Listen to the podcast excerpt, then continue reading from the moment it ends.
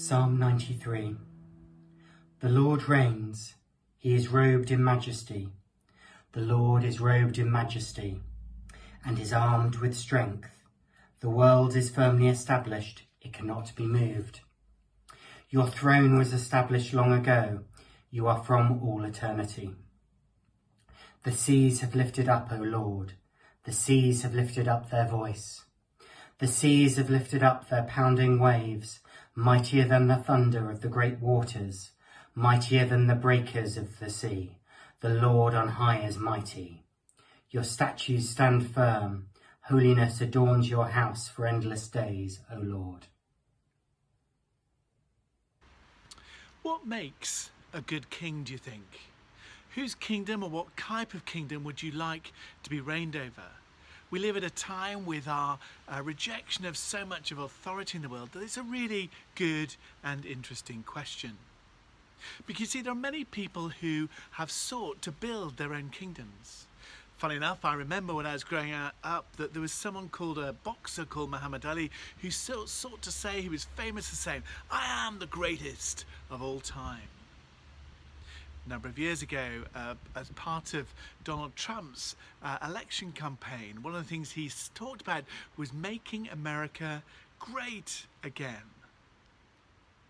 If we look through history, we see again and again cultures, countries looking and fighting to come out on top, to be the supreme power, whether it's Russia, America, China. There's a kind of pecking order of who has control, who is reigning when we look at the great civilizations over history, and there have been some wonderful TV programs about that Greeks, Romans, Persians, Egyptians. In the current world, we live with a kind of enlightenment kind of kingdom. Each of us had ways, each of those cultures had ways of governing, of ruling, of reigning, but all eventually failing, having no eternal significance. Let's pray as we seek to think about God's kingdom this morning. Search us, Lord, we pray. Would you dethrone any foreign kings, foreign gods in our lives? And we pray in our culture too. May your kingdom come, your will be done, on earth in Walcott as it is in heaven. In Jesus' mighty name. Amen. The Psalms are a magnificent part of Scripture, a fabulous ancient hymn book for God's people. They capture our hearts and our imaginations as they're recited, they're sung, and, and they're prayed generation after generation. And as we do that, they shape our relationship with and to God. There are so many different types of psalms, as many of you will know, but they help us relate to God and make understanding of our existence through all sorts of circumstances. Joy, sorrow, thanks, praise, cries, lament, adoration, confession, celebrations, petitions, history, wisdom, instruction. There's an amazing richness to the Psalms. Psalm 93 is part of a group of psalms that celebrate God's kingship and God's reign. God's kingship and reign over all the earth, over and above other gods, over the hearts of people, and also that he is the king of king and godly character. It had been traditional to celebrate and to sing this psalm, as, as, celebrating God's care as the righteous king for his people and over his people as they experience his good rule and good reign in their lives. And God is pictured as being uh, on his eternal throne in heaven. This would have been paired with Psalm, and is paired with Psalm 94 too, in which we celebrate that God here is King over all the earth. So let's briefly look at the Psalm. The picture we find in Psalm 93 confirms that God, regally robed with clothing of royalty, majestic, powerful, mighty, has always reigned over the world. The king is effortless in his sovereignty over the real world. And his people, in response to that, acclaim his kingship, recognize his kingship, and celebrate his, his kingship and their experience of his kingship over their lives in the real world. And they celebrate it from the glorious, in picturing the glorious reign of the King, his throne in heaven. It's a beautiful, captivating picture. But I wonder whether we believe that this morning. Do we really believe that? Because if we do, if we do believe that and we say yes to that, then one of the consequences of that is that we can live in this world in safety. We can live safely because ultimately God reigns. God, Creator, loving Father, Sustainer, Messiah, King, Deliverer, Jesus, the Spirit is the renewer of all things, reigns. While he reigns, the earth will and does remain stable in spite of all the turbulence, in spite of all the difficulties, all the wars, all the dangers that we know very really are very real in our world. All the brokenness, all the sin, God still reigns. God is still on the throne. God's people, therefore, even amongst that turbulence, even amongst that difficulty, are ultimately safe. So, what, to what extent do you really believe that this morning? That you are ultimately safe with God because God is your King and your Saviour. Psalm 93 speaks of God's might and power over the seas. At the time, the sea was feared as a source of all uncontrollable chaos in the world, the habitat of monsters, a picture of all the forces of destruction and hostility in our created order. But the Psalms celebrate that God's rule and God's reign is absolute over all such forces. God is mightier than the sea.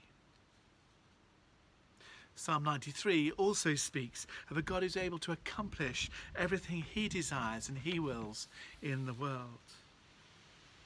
Where do we see this? Well, an easy example to give is there's obviously lots of places through scripture and over history, but supremely we see Jesus stilling the storm in Mark 4. It's a sign that God is sovereign over all the powers of chaos, all the forces of evil. And ultimately, through Jesus' birth, life, death, resurrection, and ascension, that the ultimate forces of sin, of death, and evil have been conquered. Evil has been overcome. Death has not won because death has been put to death on the cross in and through Jesus once and for all. Psalm 93 also speaks of God's house as eternally holy. God in his house, speaking his unchanging word, brings about holiness in his people. You know, this morning I hope that brings comfort and strength to you, not that it intimidates you, although there's an element of God's holiness that should and will intimidate us. But God longs for holiness amongst his people. How can we, in such fallen, broken people, stand before a holy God? Why? How? Because of Jesus.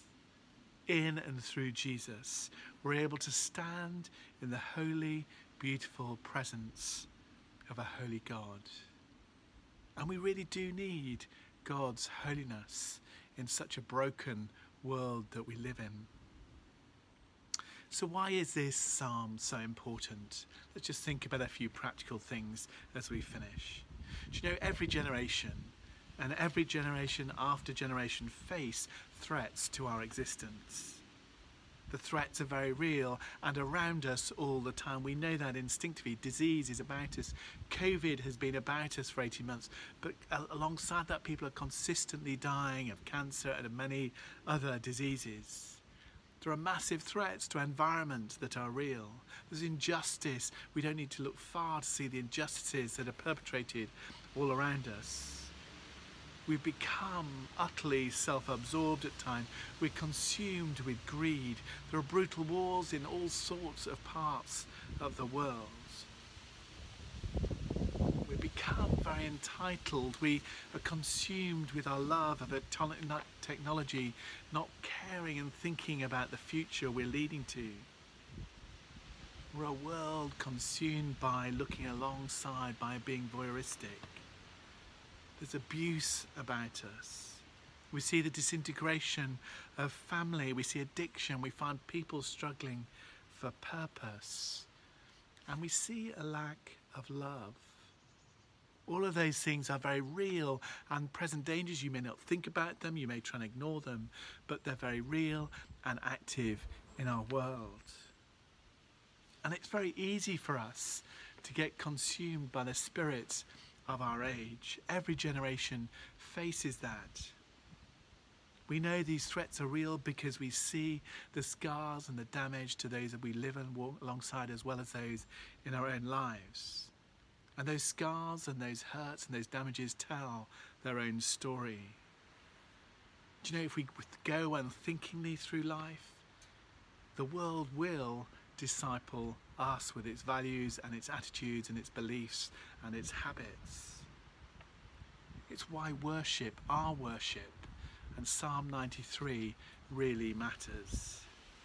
See, this morning, if we agree with the psalm and choose to rejoice in the reign of God our King, affirming the truth of who God is and what He's able to do and what He has done, then we are placing our lives in His story, not our own.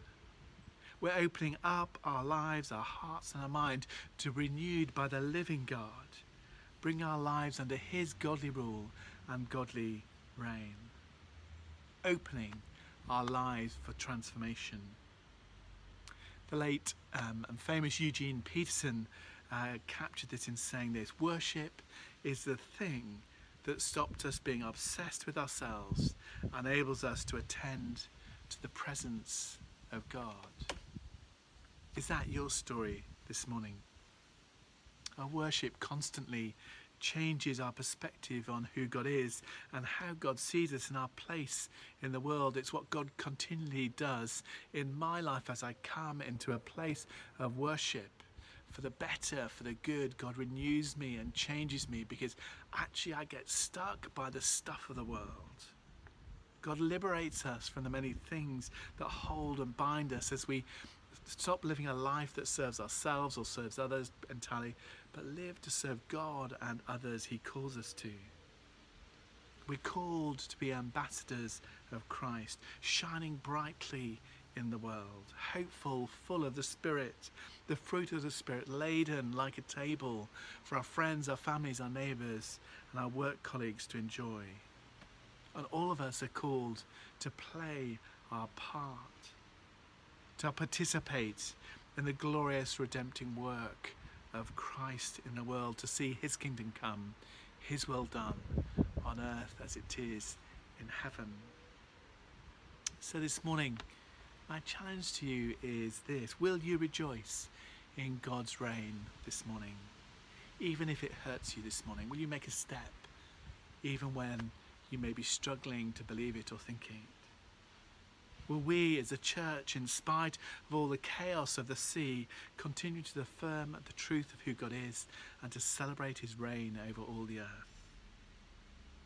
And maybe will you take to the foot of the cross any things that you know aren't surrendered to the reign of a king and take it to come under his rule and reign if there's anything in your life that you need to this morning. Let's pray. King Jesus, we celebrate your splendour, your majesty, your power, and your might this morning, for you are glorious. Thank you for your beautiful kingdom.